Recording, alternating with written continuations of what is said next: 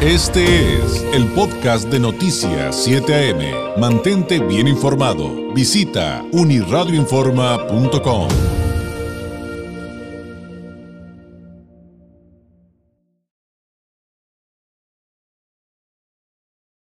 Ayer, 14 sociedades científicas y la Coparmex realizaron un manifiesto en el que respaldaron a los 31 científicos perseguidos por la Fiscalía General de la República, rechazaron los agravios contra esta comunidad, pero de fondo, ¿qué es lo que está pasando? Si usted pues de repente se pregunta igual que yo, ¿en qué consisten estos agravios? ¿Qué es lo que está pasando? ¿Cómo que los está persiguiendo la FGR y que los está investigando? ¿Qué es lo que pasa con la actual titular? Sé que son temas confusos, a veces un poquito complicados, pero para ahondar en este tema, buscar entenderlo mucho mejor y actualizarlo, le agradezco enormemente que nos tome la llamada Eduardo Backhoff Escudero, presidente del Consejo Directivo de Métrica Educativa Asociación Civil, integrante del Sistema Nacional de Investigadores Nivel 2 y exconsejero del Instituto Nacional para la Evaluación de la Educación. Eduardo, ¿cómo está? Muy buenos días. David, muy buenos días, saludos a todo tu auditorio. ¿Cómo entender lo que está pasando con el sector científico, que por cierto también en el cultural, pero hoy podremos adentrarnos un poquito en las acusaciones contra los científicos del CONACYT? ¿Cómo entender lo que está pasando y qué es lo que realmente buscan desde la Fiscalía actualmente con estos ataques?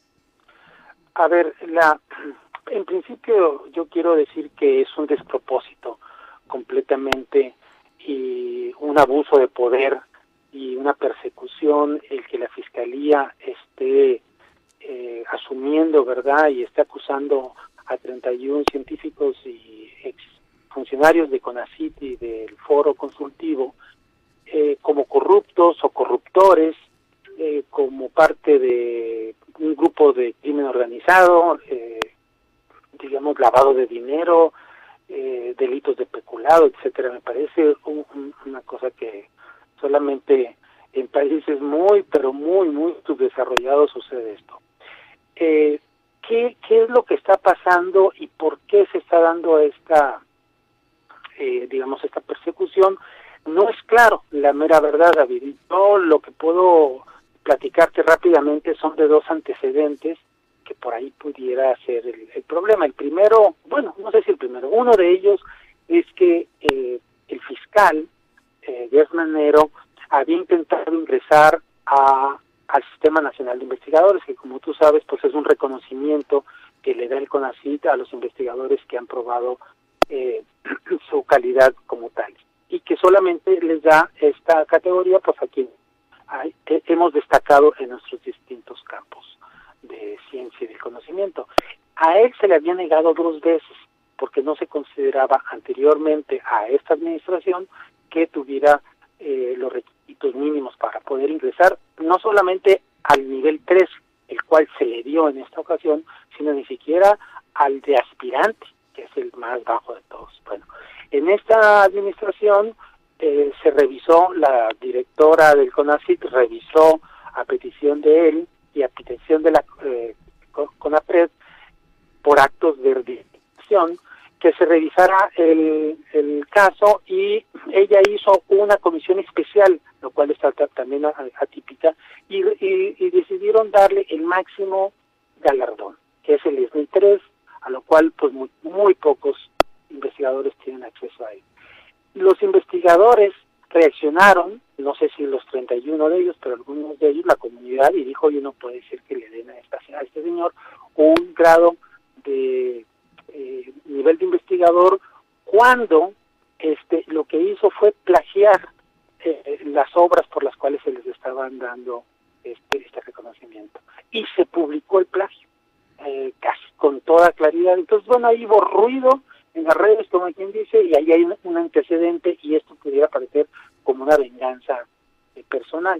Y el segundo antecedente, es que quien estaba a cargo del foro, o la directora del foro, que es la doctora Julia Tagüeña, que es una SNI 3 y de mucho prestigio, hubo un desencuentro con la directora, porque la directora del CONACYT quería quitarles o reducirles, o de plano eliminar, cosa que al final hizo el foro, porque consultaba que el foro era neoliberal, no servía para nada y nada más gastaba dinero innecesariamente. El foro, su función principal es difundir y hacer, digamos, acciones que favorezcan la actividad científica en México. No es hacer propiamente dicho investigación, sino promover que se haga investigación. Bueno, el caso es que hubo un desencuentro y finalmente CONACYT desapareció al foro, como que por ley estaba, y le quitó los millones o los 50 millones que se les daba anualmente a digamos, a esta asociación civil, que era una asociación nazi. Y por lo tanto, pues hubo ahí un desencuentro y también hubo mucho ruido en las redes sociales con respecto a los académicos. Esos son los únicos dos eventos antecedentes que yo puedo tener idea de qué es lo que está atrás de ello. Bueno, y finalmente, porque si no completo, el presidente ha respaldado esta acusación, digamos, tangencialmente, y ha dicho públicamente que lo que sucedía es que el foro se gastaba 4 veces más en operación que en investigación, y que por lo tanto era un derroche y que no servía para mucho esa fe. Entonces, esos son los antecedentes que yo conozco y que te puedo yo platicar a ti y a tu auditorio. ¿Y dónde estamos actualmente entonces? Porque a mí me parece muy distinto lo que he leído hasta el momento en cuanto a las supuestas acusaciones que hay por parte del fiscal respecto a que a lo mejor no se justificaba ese presupuesto si acaso así hubiera sido. Y también se lo pregunto, Eduardo, porque de repente está la acusación y de repente que dice el juez que no, pero que otra vez va el fiscal a buscar que otra vez los persigan. O sea, por eso Este término creo que queda muy bien, y como lo decía al principio, de persecución, porque es insistir en algo que a muchos que ni siquiera conocíamos a fondo el tema, nos parecía que estaba sobredimensionado, exagerado, etcétera. Mira, de lo que yo puedo platicarte, David, es que se le han devuelto 2 veces la carpeta de investigaciones que han mandado el fiscal a los jueces, y se han devuelto como improcedentes porque no tienen los elementos para la acusación tan grave que sobre la cual están fincando las responsabilidades a 31 científicos. O sea, acusarlos de delincuencia organizada, pues es básicamente tratarlos de meter de inmediato y de manera automática a la cárcel de seguridad más importante del país, que es Almoloya. Y también hay mala leche, perdón por decirlo de esta manera, porque ni siquiera lo están acusando para que ellos se defiendan desde sus casas, no, lo están acusando para que ellos en cárcel defiendan su inocencia, que es un régimen especial para las personas de alta peligrosidad o de crimen organizado que hay en México. Entonces ya esa otra acusación es gravísima. Ahora, ¿en dónde estamos? Estamos en que pues la Fiscalía tuvo que retirar esas acusaciones y tenía hasta el lunes pasado, cosa que ya pasó, tenía unos días, para que pudiera rehacer la carpeta y poder subsanar las deficiencias que tenía la acusación. Entiendo, porque lo vi yo con mis propios ojos, en una entrevista con Ciro Gómez Leyva, que el subfiscal había dicho que iban a hacer la tercera, iban a preparar la tercera acusación viendo dónde habían hecho las cosas mal y iban nuevamente por los científicos.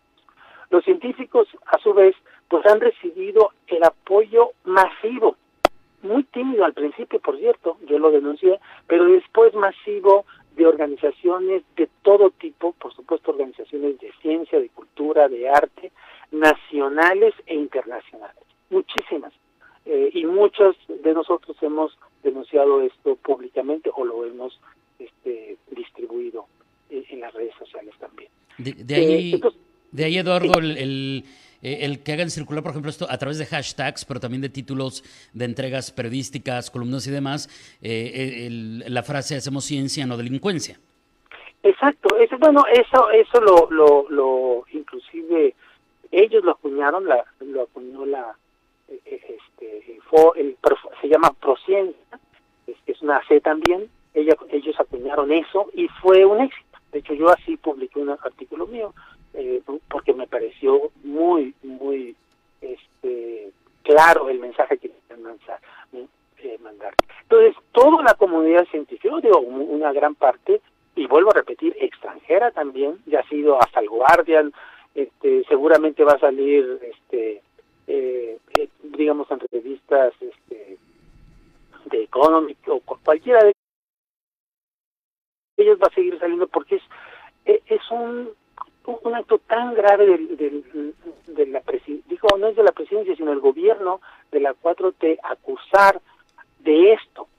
Porque está bien que uno no puede meter el dedo, yo no lo puedo meter la mano al fuego, de qué tan claras, limpias fueron fueran las administraciones pasadas en términos del manejo de recursos. Pero lo que sí te puedo decir, porque conozco muy bien el tema, es que esos manejos de recursos están más que fiscalizados y que ellos cumplieron con entregar los reportes de actividades y, por supuesto, los reportes financieros anuales, y todos les fueron aprobados. Entonces, habría que entonces acusar a quienes lo aprobaron también por cualquier otro delito que hubiera sido,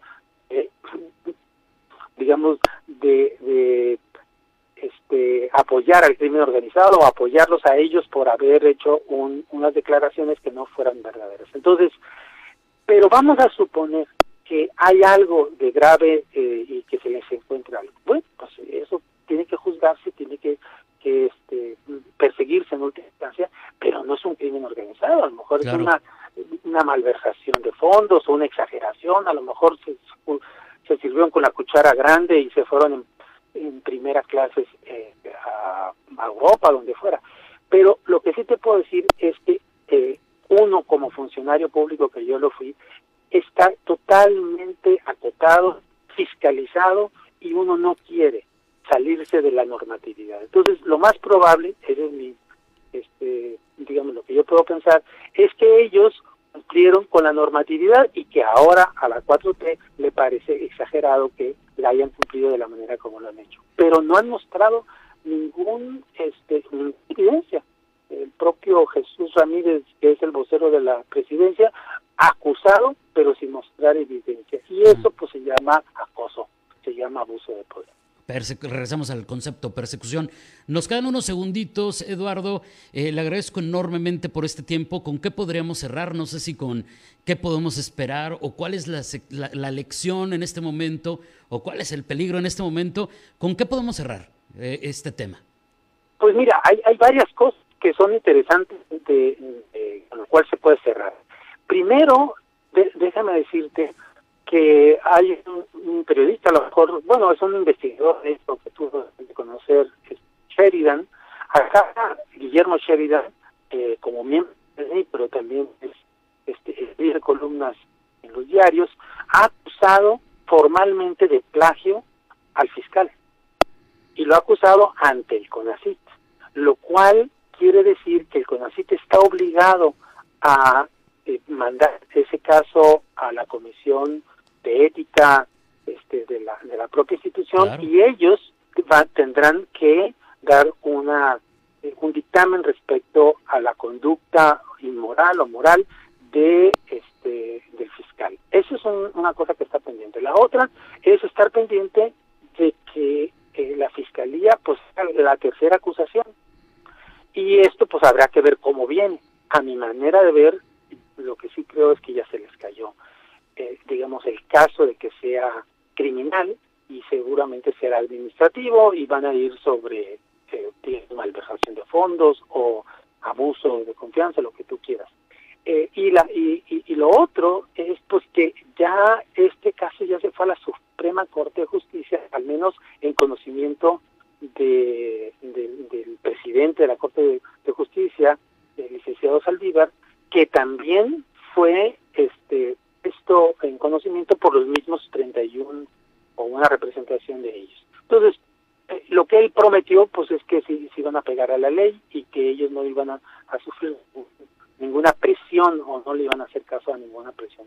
Entonces, estamos en el aire, así ahorita como tú y yo, no sabemos qué es lo que va a pasar, pero pues estos hechos en esta semana sabremos qué es lo que va a suceder, si es que la Fiscalía continúa o si es que desiste ya de esta presión, porque sí ha sido un deterioro y un desgaste para el gobierno y también un desprestigio para los que hacemos ciencia, desgraciadamente, en un país.